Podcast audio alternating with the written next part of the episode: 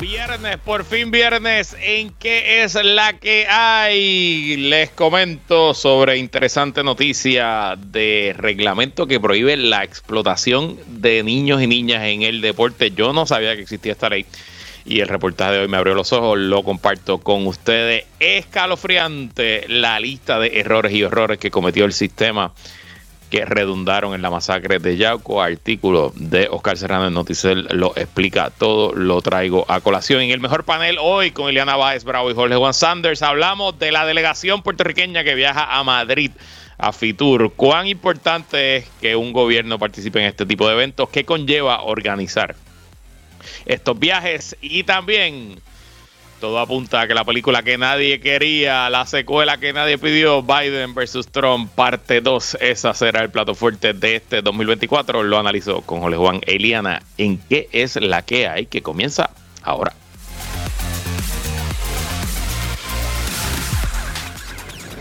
El análisis más potente y completo comienza ahora. Luis Herrero llega prendiendo fuego a los políticos y figuras que se atreven a dañar el país. Radio Isla 1320 presenta ¿Qué es la que hay? Con Luis Herrero.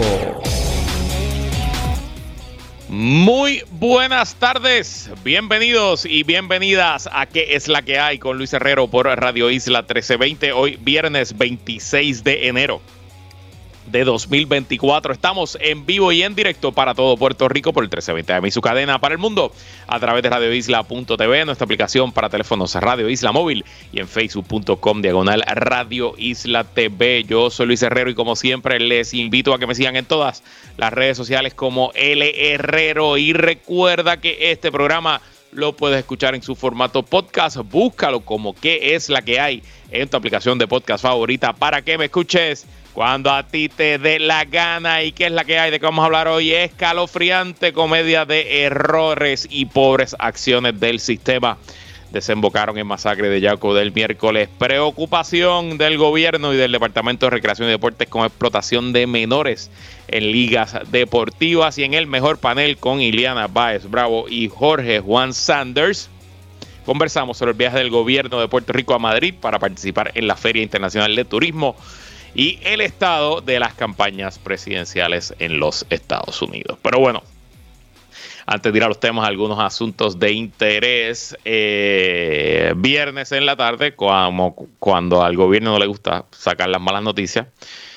Esto es una buena noticia, desde mi opinión, pero es una mala noticia para un una oficina que se ha dedicado a perseguir y a fabricar casos. La oficina del fiscal especial independiente, luego de más de un año de estar tratando de montar un caso. Hoy le informó al representante eh, popular José Cheito Rivera Madera, que es representar a los pueblos de Ponce, Peñuelas, Guayanilla, creo que Yauco y, si no me equivoco, adjuntas en la red de distribución. Em, el FEI desistió de presentarle cargos criminales. Los cargos contra Cheito, como lo conocemos sus amigos, eh, no tienen absolutamente nada que ver con corrupción, con ley de ética, con violación de algún estatuto que rige el comportamiento de los legisladores o los servidores públicos. No.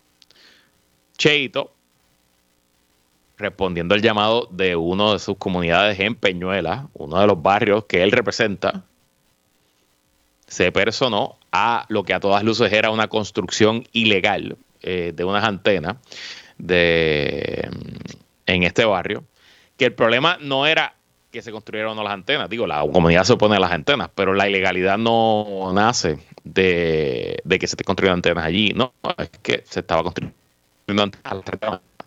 Y el permiso de construcción nocturna es un permiso distinto al permiso de construcción típico. Y el representante, de nuevo, respondiendo al llamado de sus constituyentes, se apareció allí y cumpliendo con su función legislativa, exigió ver los permisos. Eh, las personas a cargo de la obra nunca enseñaron los permisos. La policía ya estaba allí esperando. Eh, según él cuenta la historia, llegaron patrullas y patrullas y operaciones tácticas y todo. Y lo arrestaron lo arrestaron. Cuando uno piensa que arrestan un oficial eh, electo en una protesta, uno dice, bueno, pues a lo mejor fue que Cheito hizo un sit-in allí, se amarró frente a un árbol para que no pasaran las máquinas o se tiró en el pavimento.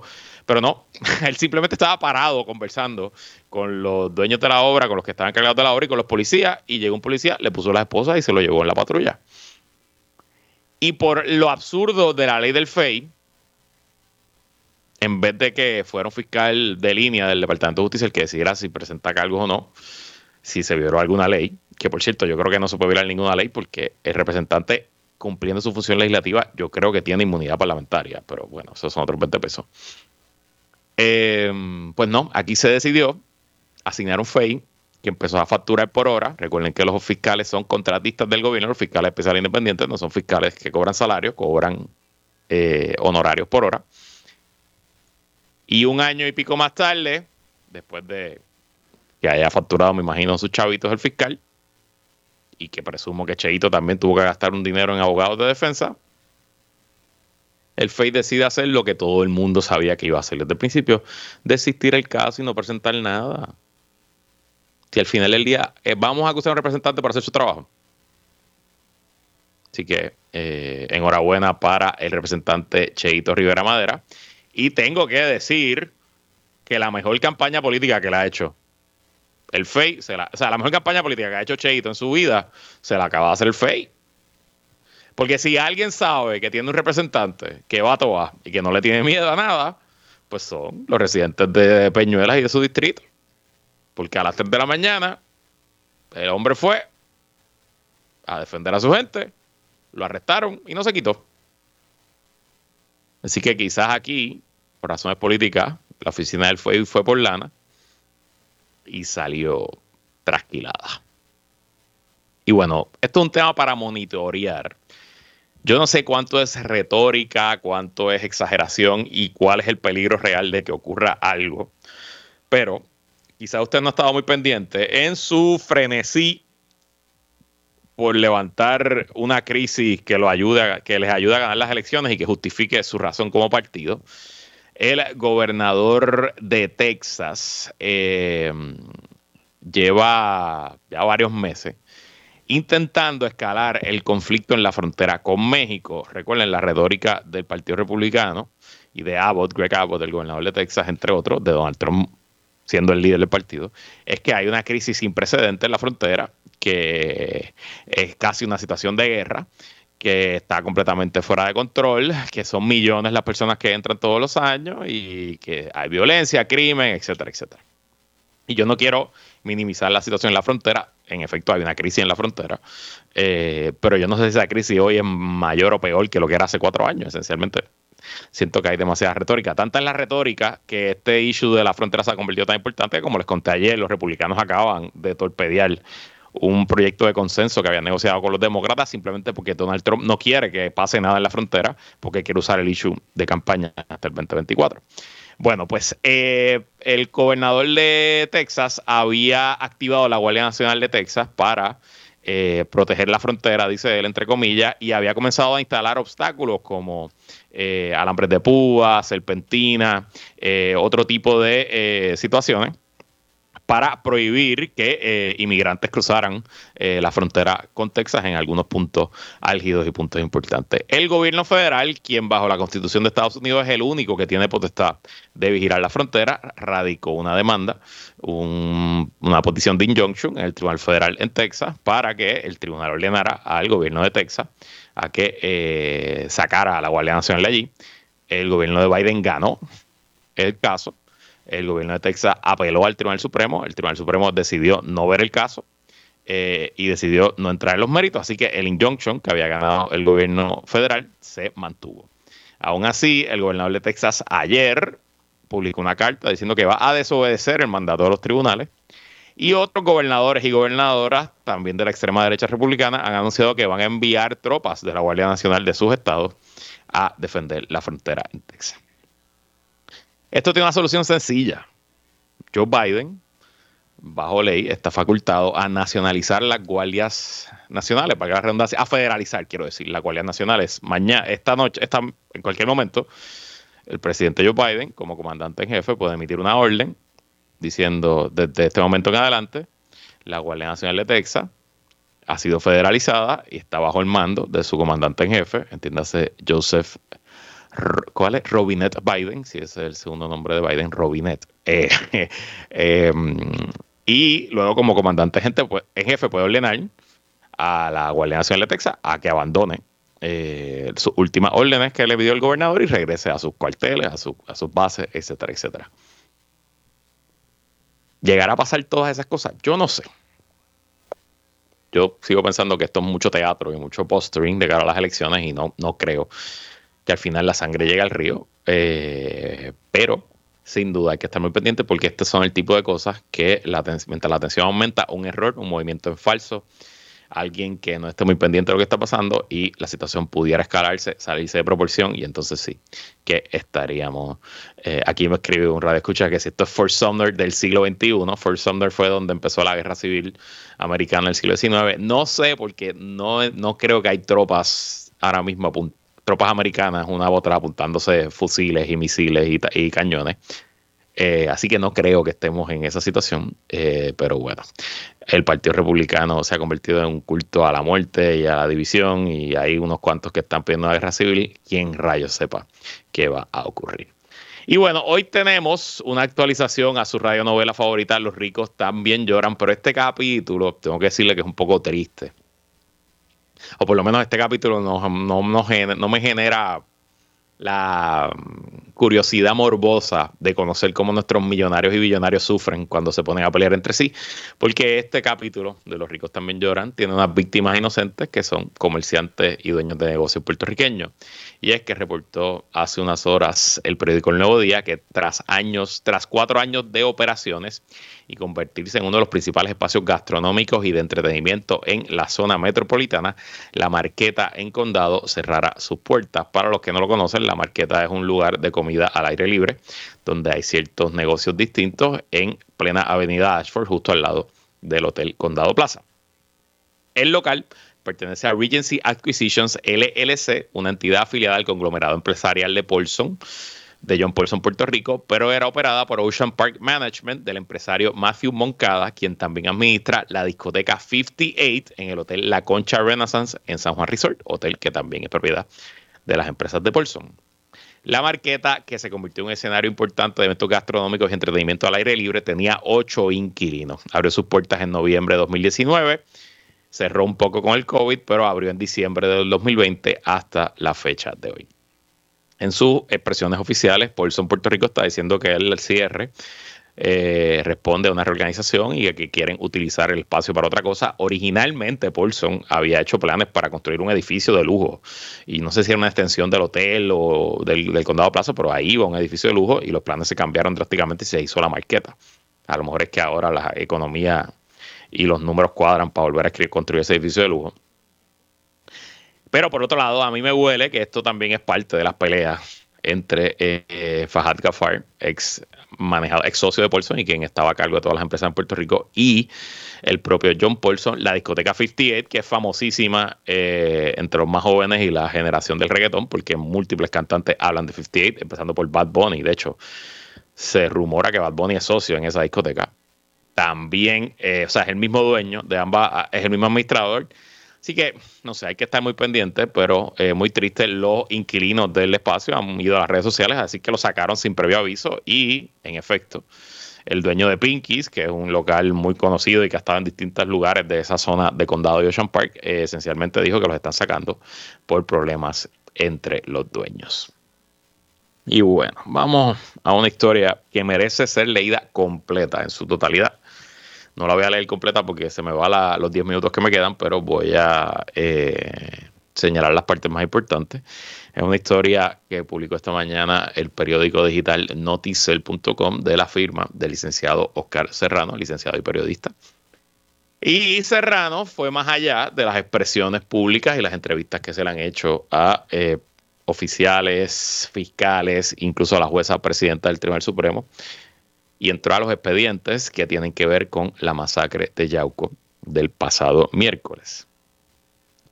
Y honestamente, es forzoso concluir que aquí estaban todos los elementos para que la juez que vio el caso, el fiscal o la fiscal que estuvo en sala ese día, incluso hasta los policías, supieran que la probabilidad de que algo grave ocurriera era real y aún así atendieron este caso como un caso típico cualquiera. Leo de noticiel.com, antes de decidir cambiar el delito que presentaba William Mirán Santiago Figueroa y de dejarlo bajo fianza sin grillete electrónico, a una jueza de Ponce se le argumentó que la víctima, Linet Morales Vázquez, violó la propia orden de protección que había procurado cuando volvió a vivir con su agresor. Después de que el abogado defensor del soldador, que era la profesión del asesino, argumentara sobre este hecho, la jueza Ginny Vélez Carrera decidió que el delito de violación a orden de protección que la fiscalía presentó se convertiría en un delito de maltrato psicológico y determinó que el imputado quedaría libre bajo fianza sin grillete. Dos semanas después, el miércoles, a eso de las 9 y 30 de la noche, Santiago Figueroa fue al hogar de la madre de su expareja, a donde la mujer se había ido a refugiar y allí la mató a tiros, asesinando también a su hermano y a su madre. Luego, el agresor fue a casa de su hermano y se suicidó. Y esto que cuenta Oscar no ocurrió en la vista del miércoles, ocurrió hace dos semanas, porque, como nos dice la historia, el delito que se presentó el 10 de enero, violación de una orden de protección, conllevaba la imposición automática de un grillete electrónico como parte de las condiciones de fianza. El delito por el que la jueza encontró causa, maltrato psicológico, no conlleva un grillete automáticamente si el imputado no es reincidente, pero si lo es, como es en este caso, la ley obliga a imponerle grillete con o sin recomendación del, del PSAJ o Programa de Servicio de Antelación a Juicio. En esos tres párrafos ya podemos encontrar dos errores que dieron paso a la masacre del miércoles. Primero, la víctima tenía una orden de protección contra el victimario William Mirán Santiago desde el mes de septiembre. En algún momento en octubre, y la historia lo explica más adelante, la víctima, como suele ocurrir en estos casos, se reconcilió con el victimario y a pesar de que había una orden de protección, parece que volvió a convivir con él. Y eh, como suele ocurrir en estos casos, el que es abusador es abusador independientemente de cuántas reconciliaciones haya, pues parece que el patrón de abuso y violencia machista regresó. Y la víctima, pues decidió poner en vigor su orden de protección. Y un abogado de defensa fue ante una juez y le dijo, jueza, pero es que la víctima no me puede decir que hay violación de orden de protección porque ella decidió volver con el victimario. Ok.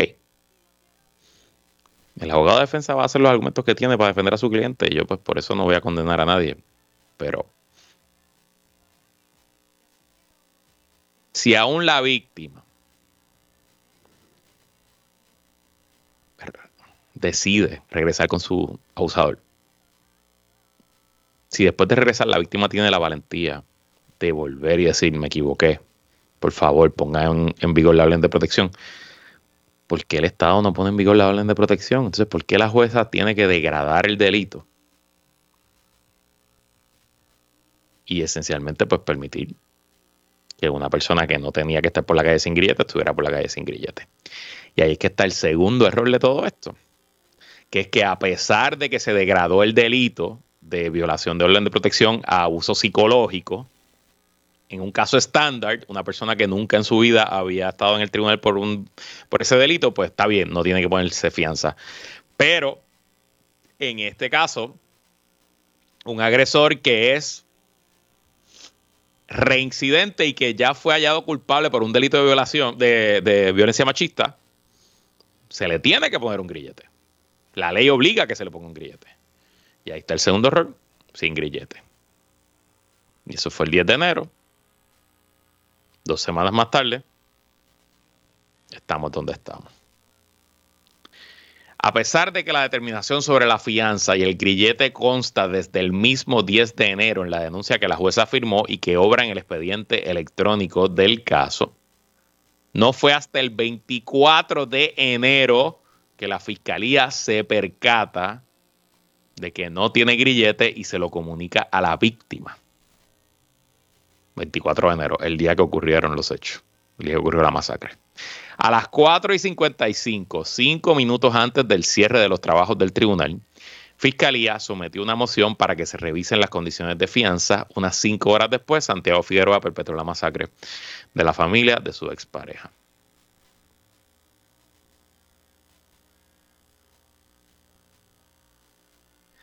Esto, esto, esto, es lo increíble. La fiscal Alexandra Aluet, quien atendió la vista de causa para arresto, esa es la vista que fue el miércoles, se supone que tuviera consigo el expediente criminal de Santiago Figueroa que surgía del registro criminal integrado, que es una herramienta a disposición de los fiscales, pero o no lo tenía o no actuó sobre él mismo, ya que nada dijo cuando la jueza determinó fianza de 5 mil sin grillete.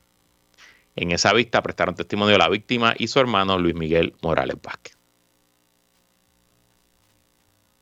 Los fiscales tienen acceso a un software, a un sistema que en teoría debería darle toda la información de los acusados, sus eh, delitos pasados, sus convicciones pasadas.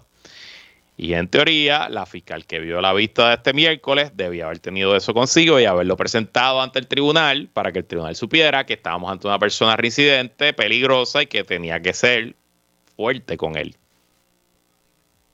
Pero por alguna razón, que a lo mejor se conocerá cuando se haga la investigación, eso no ocurrió.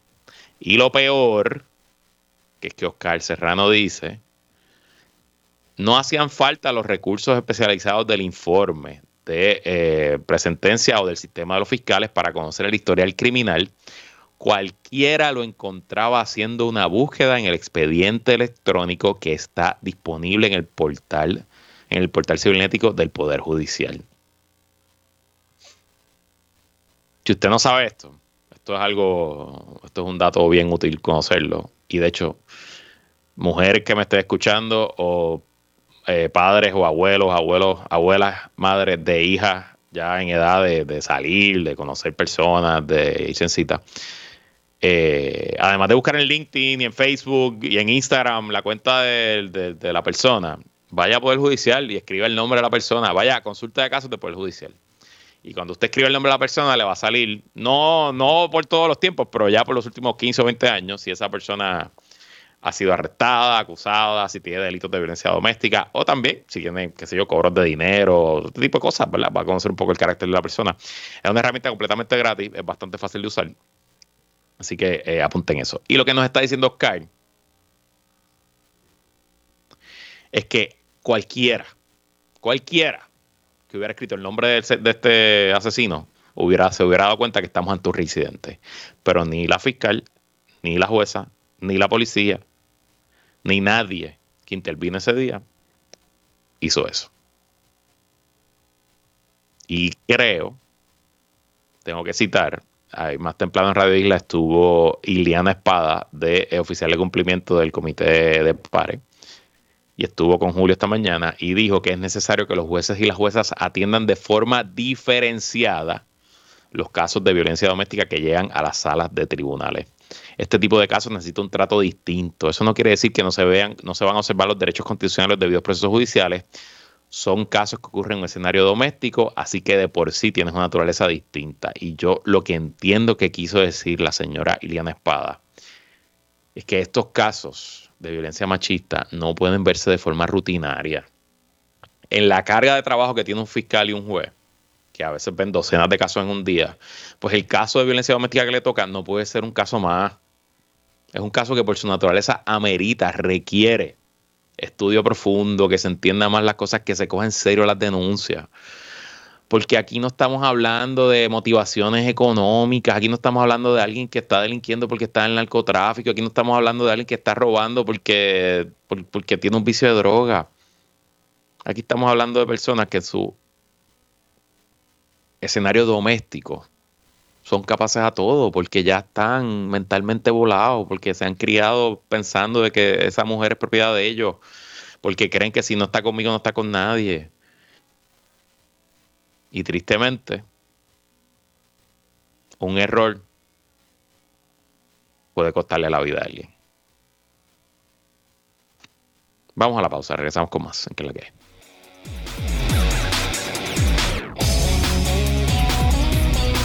Sigue conectado con Radio Isla 1320. Estás escuchando ¿Qué es la que hay? Con Luis Herrero. Somos el sentir de Puerto Rico.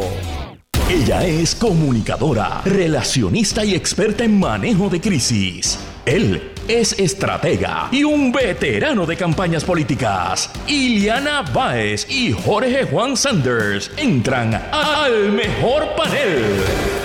Como todos los viernes, acabamos, cerramos la discusión semanal junto al análisis del mejor panel. Hoy la compañera Iliana Baez Bravo no va a poder estar con nosotros, pero está como de costumbre todos los viernes, nunca falla. Jorge Juan Sanders, que es la que hay, Jorge Juan. Saludos Luis a ti, a todos los que nos escuchan otro viernes. Nunca, nunca, nunca se falla este programa. Nunca, nunca. Bueno, vamos, vamos para los temas. Esta semana una delegación del gobierno de Puerto Rico liderada por el gobernador Pedro Pierluisi, el alcalde de San Juan Miguel Romero y casi una docena de legisladores del PNP y del PPD participó en FITUR, la feria de turismo más grande del mundo que se celebra todos los años en Madrid. Antes de entrar en los detalles, si se justifica el viaje, quiero un poco, ¿verdad? Porque tú has estado eh, en Fortaleza, tú participaste, organizaste y a veces te montaste en el avión en estos viajes oficiales. ¿Cuán importante es para un gobernador hacer este tipo de viajes? Mira, la, realidad es que son, son importantes siempre y cuando eh, las reuniones que se vayan a llevar a cabo en estos países pues valgan la pena y, sean eh, tengan un efecto directo sobre ciertos proyectos. O sea, por ejemplo, yo te puedo hablar de la visita que hizo el exgobernador Alejandro García Padilla en su momento a Alemania. Pues no era simplemente una visita a Alemania a reunirse con, diferentes dignatarios o políticos de diferentes regiones, pues había unas reuniones específicas, especialmente eh, todo se hizo el calendario alrededor de las reuniones del exgobernador con la gente de Lufthansa. Eh, y eso desembocó a que básicamente en, menos de tres años el, gobierno de Puerto Rico, bajo el mandato del gobernador García Padilla, eh, pudo eh, básicamente llevar a cabo la planificación, toda la contratación, la ejecución y hasta la inauguración del proyecto de reparación de aviones que tiene Lufthansa en Aguadilla, que trajo una gran cantidad de, empleos bien pagos al área y ayuda a mantener ese polo de aeronáutica. Igual en su momento, cuando hubo un viaje oficial a Brasil, eh, recuerdo que el gobernador estuvo en reuniones eh, que, por muy poco casi llevan a que hubiese un vuelo de Puerto Rico a una de las ciudades al norte de Brasil eh, y hubiese sido una ruta directa a Sudamérica muy importante, pero de nuevo, todo tiene que ver con qué se hace en el viaje. Si es un viaje simplemente pues para sacar una foto con el rey o para sacar una foto con el alcalde tal o el gobernador tal cual, pues no, también hay que ver quién va en el viaje. O sea, en un viaje donde como el que te mencionaba, que era puramente desarrollo económico, reuniones con Lufthansa, etcétera, pues en ese caso tenía que ir el desarrollo económico y todo el componente de, económico del gobernador, PRITCO, lo que es empleo y desarrollo económico. Eh, lo que sí uno ve y, se vio bajo en viajes bajo Alejandro y todos los otros gobernadores, y se ve ahora muchísimo, y yo creo que este viaje de Fitur es un buen ejemplo, es que también se ha montado un montón de gente que no tiene nada que hacer allí, hay muchísima gente que no tiene o sea, no, tú no encuentras qué relación pueden tener con la industria de turismo o el desarrollo de turismo.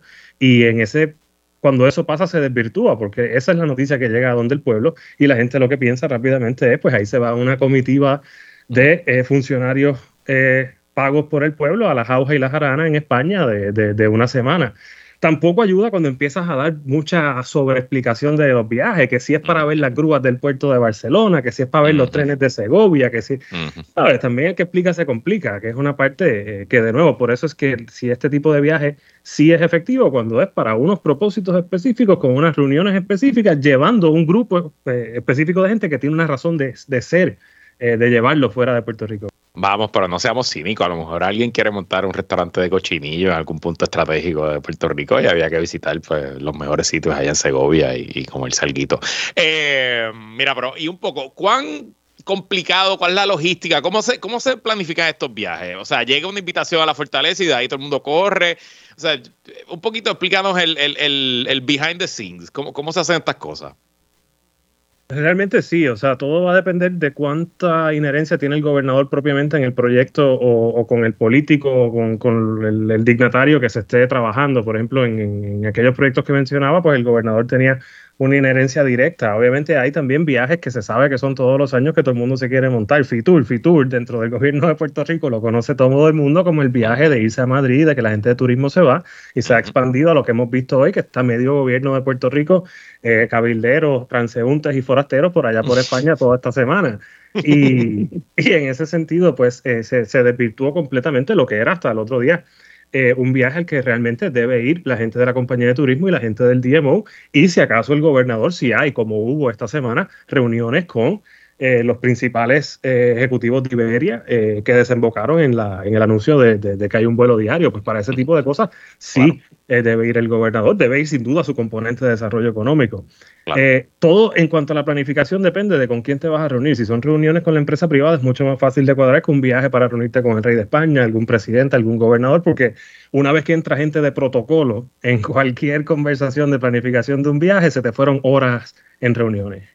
Eh, que, dijiste protocolo y sentí un poco cómo te cambió el tono de voz. Eh, y te iba a decir, yo recuerdo este viajecito a Fitur siempre genera noticias y sobre todo en año de elecciones. Si mal no recuerdo, en el último año de la administración Fortuño, eh, lo mismo, se fue medio, medio gobierno para Fitur a Madrid y en ese caso montaron periodistas eh, y te acuerdas que había un video bastante famoso de uno de estos periodistas sentado en una mesa en algún restaurante fastuoso de Madrid brindando eh, porque habían traído como a 14 periodistas para allá. Y era también como parte del esfuerzo ¿no? de, de relaciones públicas y quizás de ganarse un poquito la prensa de cara al 20 a, la elección de en ese momento en el 2012. Así que siempre, siempre es curioso e interesante ver quién se monta, ver quién se monta. Entonces, entrando específicamente a Fitur, y te recuerdo algo de la feria de Fitur, cuando el DMO, Discovery Puerto Rico, toma control del proceso de, de promoción de Puerto Rico como destino, eh, hubo mucha crítica porque el primer año que el DMO ya era el que mandaba, eh, a Fitur lo que hicieron fue un booth que fue, me acuerdo,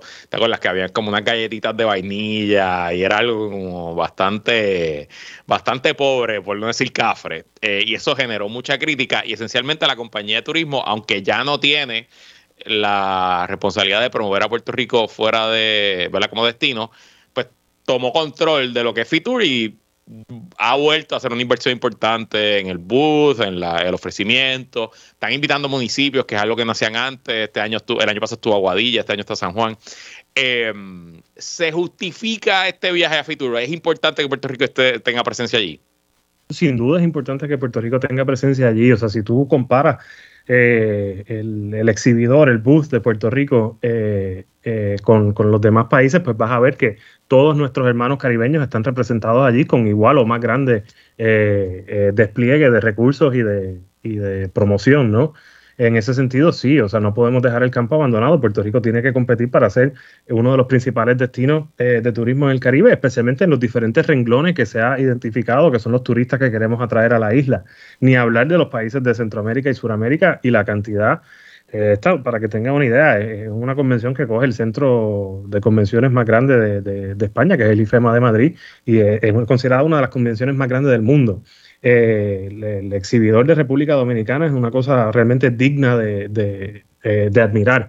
Eh, y los países llevan estrellas de deportes, estrellas de, las artes, y muchos hoteles, muchas marcas de los países quieren promocionarse. En ese sentido, Puerto Rico no debe dejar el campo abandonado y deben ir diferentes marcas y, diferentes hoteles y diferentes ofrecimientos turísticos para los diferentes turistas que te queremos traer. Puerto Rico siempre ha tenido la dicotomía de que quiera a la misma vez pelear por el turista del All Inclusive contra República Dominicana, pero a la misma vez quiere ser un destino eh, para el turista que va a Bahía o a, Dorado, etcétera. Eh, y un poco esa, esa dicotomía la vemos también en el hecho de que ahora tenemos dos gentes que pueden estar promocionando el país, pero como no se ponen de acuerdo, pues realmente ninguno termina haciéndolo bien en Fitur. Y ese es el problema realmente entre el DMO y turismo.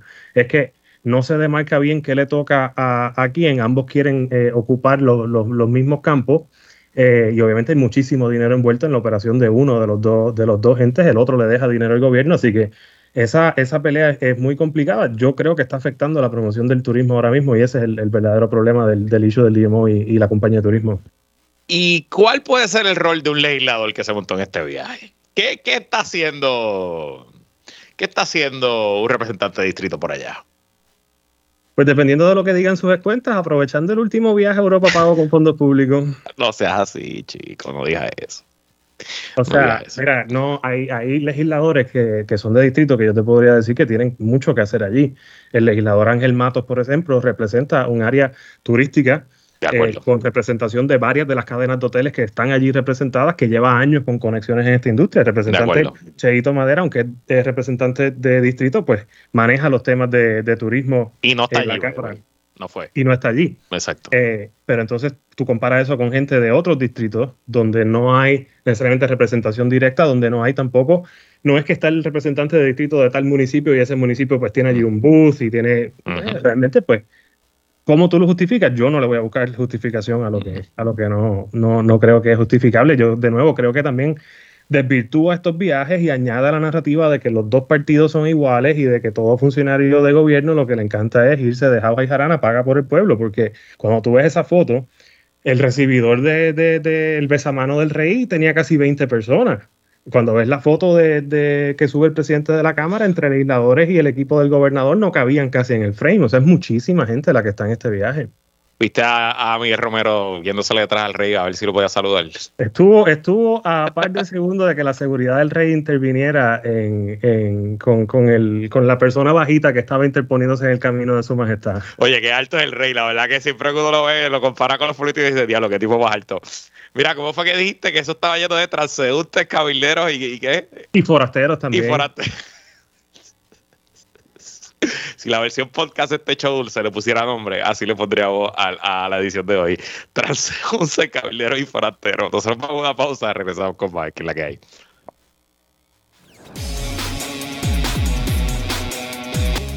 Regresamos y seguimos conversando hoy solamente con Jorge Juan Sanders en el mejor panel. Eh, a propósito, vamos a hablar de eh, Biden versus Trump y, la elección general que va a todas las luces. Ya comenzó esa campaña en Estados Unidos, pero hace unos minutos el jurado del caso civil, esto es una demanda civil que se lleva contra Donald Trump, anunció que tiene un veredicto, eh, así que estoy pendiente eh, cuál es el resultado de ese veredicto. Si ocurre antes de los próximos 10 minutos, pues le traemos el resultado. Esto es una demanda por difamación. Esta es la segunda demanda por difamación que eh, le presenta eh, una mujer que se llama Jean, e. Jean Carroll, que fue... agredida sexualmente por Donald Trump en los 90. Ella ya en un caso anterior, un jurado determinó que Donald Trump eh, la, agredió sexualmente, que, que, que, esencialmente ella eh, en un vestuario, en un, cambiador de una tienda por el departamento de Nueva York, eh, Donald Trump le removió los pantalones y, y la agredió sexualmente con sus manos en, en sus partes íntimas. Este este juicio ahora no es para determinar si eso ocurrió o no, ya eso ocurrió, ya eso está, un jurado determinó qué pasó. Este es un juicio porque Donald Trump, luego de haber perdido el primer caso, volvió a difamar a la señora, ella pues volvió a radicar por la difamación. Aquí lo que se espera es una, si el veredicto es de que en efecto eh, Trump difamó a la mujer, pues lo que se espera es una, una sentencia por daños eh, monetarios que veremos qué ocurre en los próximos minutos, si no, pues el lunes le traigo la información. Eh, habiendo dicho eso, eh, la mesa está servida a Jorge Juan tras su segunda victoria consecutiva, esta en New Hampshire. Todo apunta a que vamos camino a una revancha en las elecciones de Estados Unidos entre Joe Biden y Donald Trump, aunque Nikki Haley dice que no se quita, sigue haciendo actividades, aparentemente ha levantado algo de dinero esta semana. ¿Qué crees? Eh, ¿Se quedará Nikki Haley de cara a la primaria en Carolina del Sur o esto, al igual que Ron DeSantis, veremos un mensaje retirándose los próximos días? Mira, primero que todo es la, revancha que nadie quiere, ¿verdad? O sea, entre los republicanos y los demócratas, yo creo que ambos, gran parte de ambos partidos estaría eh, más que contento con que fuera otro candidato eh, que estuviera en la papeleta. En cuanto a Nikki Haley, yo creo que eventualmente eh, va a tener que retirarse porque mientras sigan pasando las primarias, especialmente Super Tuesday, eh, ese martes donde se juegan miles de delegados, pues poco a poco se va a ir cerrando su path to victory y cuando se cierra tu, camino hacia la victoria, eh, especialmente numéricamente de delegados, pues se cierra el dinero y una vez que se cierra el grifo de dinero, como hablábamos la semana pasada, cuando no hay para pagarle a los canvassers y los ayudantes y los staffers y los encuestadores, pues, pues se acabó. Entonces, en ese sentido, eso, eso va a pasar. Yo creo que ella inteligentemente ha seguido en el juego por cosas como la de hoy. O sea, el, gobernador, el expresidente Trump, está eh, peleando, sí, una batalla política eh, de cara a las elecciones, pero estaba eh, peleando en varios flancos batallas judiciales. eh, y en la manera en que en alguno de esos casos, ¿verdad? Pues, pues haya algún veredicto, alguna determinación que mine grandemente la credibilidad dentro de una población de los republicanos, pues básicamente está quedándose, ¿verdad? Lo que sería que le caiga por default la, nominación o que le caiga porque el, presidente sucede algo eh, con sus casos legales que cambia la opinión drásticamente. Así que en ese sentido, lo inteligente es alargarlo lo más posible. Ahora, yo creo que está alargando una decisión que va a tener que tomar eventualmente. O sea, pues, por ahí viene Super Tuesday y como se ven los números en esos estados, Trump debe llevarse la gran mayoría de esos delegados y básicamente la, propia chairwoman del Partido Republicano ya está diciendo que no hay un, camino a la victoria numéricamente de, Nikki. Y eso pues va a afectar su dinero. Ahora, de nuevo, la cantidad de demócratas, tanto en las encuestas como en la calle, como con quien uno habla, eh, y en los círculos que, uno mantiene conexiones allá en DC, la apatía que hay hacia la candidatura del presidente Biden, ¿verdad? Eh, mucha gente que esperaba que él, que él tomara una, una decisión pero obviamente, pues como hemos discutido aquí, nunca se hubo un, plan para dejar a alguien en, posición y la vicepresidenta no llenó el espacio que pudo haber llenado y ya es muy tarde en ese sentido. Mira, Jorge Juan, tenemos el veredicto. El jurado ha determinado que Donald Trump debe pagar en daños 7.3 millones por eh, afectar la reputación de la demandante, 11 eh, millones eh, dice aquí Reputation Repair Program, no sé qué significa eso, y 65 millones en daños punitivos para un veredicto total de 83.3 millones de dólares en daños civiles contra el expresidente Donald Trump, que le tiene que pagar a la demandante E. Jean Carroll. Creo que Maralago ahora se va a llamar Mara Carroll. Em, este, habrá que ver si la campaña de Trump le termina pagando, porque no sé si viste que calcularon los números y la campaña de Trump el año pasado gastó 20 millones de dólares en abogados. Em, eh, así que nada, eso acaba de ocurrir, ese es el predicto. Entonces, pues vamos a, vamos a hacer tres. Yo estoy esencialmente de acuerdo contigo. Yo creo que Nikki Haley lo único que puede hacer en el próximo mes es hacer un poquito de daño con Trump, generar noticias, quizás levantar temas que no, como que ella es la primera republicana que está hablando claramente de que el tipo está mal de la cabeza, que hay algo extraño con él, etcétera.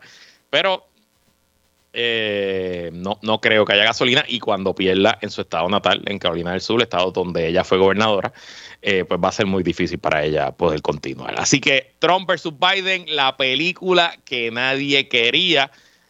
Y el análisis en Puerto Rico de la gente que a veces le presta atención a estos temas y a veces la trae a, sus programas de análisis político, eh, es que ya Trump ganó, olvídate. Apaguemos, no hagamos elección, Donald Trump será el presidente, juramenta el 20 de enero del 2025. Eh, ¿Tienen razón? Mira, eh, no, yo creo que una de las cosas muy interesantes que ha surgido de, estos dos eventos electorales, tanto Iowa como New Hampshire, es que el, el, expresidente Trump sigue teniendo un problema bien grande en, cuanto al elector moderado eh, republicano. Eh, si tú miras los números, eh, los electores de Trump estaban casi 80-20 en, en línea de que el presidente Biden fue electo eh, de manera ilegítima, que es un presidente ilegítimo, básicamente que le robaron las elecciones a Trump. Cuando veían los electores de Haley, eh, era literalmente la inversa, 80-20 pensaban que sí, y estos son electores republicanos, ¿no? En ese sentido, pues el presidente Trump sí tiene la lealtad absoluta de toda la gente que, que cree en el trumpismo y cree en él pero tiene un problema bien grande con electores de centro y electores más moderados. ¿Qué pasa? El Partido Republicano ya demostró que si no saca a esa gente a votar, pierde. Lo demostró en las pasadas elecciones eh, de los midterms y en la anterior elección general. Eh, y no le está dando una razón ahora mismo el presidente Trump, más allá de que él es Trump y el trumpismo y la defensa y las elecciones robadas, etcétera, para esos votantes, o sea, issues en los que han tratado de crear el, famoso wedge, no les ha resultado. El issue del aborto uno podría hasta decir que les, explotó en la cara, o sea, terminaron perdiendo en estados republicanos eh, con ese tema. Y en ese sentido, eh, no, no se ha acabado para nada. O sea, el, presidente Trump, una vez que tenga la nominación, que sí, esa parte quizás podemos adjudicar que ya se acabó, va a seguir teniendo que darle una razón para salir a votar por él a esos electores de centro que eh, el presidente Biden no necesita darles una razón para convencerlos que voten por él, simplemente necesita que se queden en su casa. De acuerdo 100% y tampoco podemos menospreciar lo que en este panel tú, yo y Ileana también estábamos dando por sentado que el 2022 iba a ser el año de los republicanos y que lo que venía por ahí era una ola y que íbamos a tener un Senado quizás hasta con 57, 58 votos republicanos, que en la Cámara los republicanos iban a tener una mayoría de 40, 50 sillas. Y nada de eso ocurrió. Los demócratas retuvieron control del Senado, y perdieron la Cámara, pero apenas por, cuatro votos, cinco votos llegó a ser la mayoría republicana. Y los grandes factores eh, que provocaron eso es que lo que ocurrió en el 2020, que el votante suburbano, que había sido históricamente republicano, pues se ha movido el Partido Demócrata y se quedó, y una participación por encima del promedio de las mujeres, sobre todo con el tema del aborto, Roe versus Wade, etcétera, etcétera. Yo creo que esas condiciones se mantienen eh, hoy y ahora peor porque es Donald Trump el que está en la papeleta. Ya no es que yo voy corriendo contra un congresista que es trompista, ahora yo estoy contra Trump específicamente. Y le añado que eh, a pesar de la percepción, la economía americana sigue mejorando. Los números ayer los discutí aquí en el programa. El crecimiento económico está por las nubes, el desempleo está a un nivel récord, la inflación parece haberse controlado y si en efecto esa es la tendencia por los próximos 11 meses, pues, pues yo veo difícil. Eh, o sea, la matemática para Donald Trump. Habrá que ver qué ocurra, cualquier cosa puede pasar y yo creo que lo más peligroso aquí es no es la economía, no es la guerra, no es Rusia, no es Israel, es si Joe Biden tiene un momento más embarazoso del promedio que los ha tenido antes. Un senior moment, una caída, un percance de salud, un algo así. Yo creo que ahí es que está el gran riesgo. Pero claro, Donald Trump tiene el mismo riesgo, porque Donald Trump tiene esencialmente la misma edad y está obeso, no hace ejercicio, come fast food. Por lo menos Joe Biden es un tipo que, aunque tiene 82 años, se mantiene al día, este, este, de salud también. Así que por ahí es que yo veo la cosa. Bueno, Jorge Juan, un comentario final para irnos. No, me gusta que tú, tu preocupación es que Biden, el presidente que ha saludado personas imaginarias al aire, que se ha caído por las escaleras de Air Force One ya unas cinco o seis veces, eh, cuya esposa lo tiene que ayudar a salir de los escenarios, que no tenga un senior moment. Eh, tú eres bien optimista, Luis. Chicos, déjame ser optimista. Siempre cerramos pesimistas en este, en este segmento. Mira, no, en ese sentido, pues, para finalizar, yo creo que, que, lo que te hablaba ahorita, o sea, el, Partido Demócrata tiene banco dentro de todo. O sea, el gobernador de California, la misma Michelle Obama, hay nombres que, que tienen reconocimiento nacional que debaten bien, que han propuesto, que han manejado eh, aún otros políticos, senadores, etcétera. Eh, yo creo que parte de la frustración es esa, que habiendo un banco más allá de Kamala, o sea, no tenía que ser simplemente la vicepresidenta la única opción, pues no, no se hubo un plan de, de, que, de qué viene después de Biden, eh, cuando mucha gente pensaba que iba a ser un presidente de un solo cuatrenio. Y es una elección que hay que ganar, ¿verdad? Para los demócratas y, para el país, uno podría argumentar, es muy importante que, que, gane el vicepresidente, pero el presidente, pero que como tú mencionas, eh, eh, por la edad y por todo lo demás, no es el mejor candidato. O sea, es posiblemente el peor, su peor momento como candidato para, para debatir, para estar en, en, en, en esa, ese calendario de visitas que requiere una, una candidatura presidencial. Eh, eh, eh, miren el efecto que tiene físicamente sobre los presidentes. Imagínate un presidente de esta edad. Así que en ese sentido yo creo que hay muchos demócratas que va a dar el todo por él, pero muy frustrados. Bueno, gracias como siempre, Juan, por estar aquí. buen fin de semana un rayito de alegría y optimismo este segmento siempre. Como siempre, como siempre, buen fin de semana. Y hasta aquí esta edición y esta semana de qué es la que hay con Luis Herrero. Como siempre, agradecido de su sintonía y patrocinio. Quédese con nosotros. La mejor programación y análisis de la radio puertorriqueña continúa en Radio Isla 1320. Lo próximo, el informe del tiempo con su Hailey López Belén. Buen fin de semana.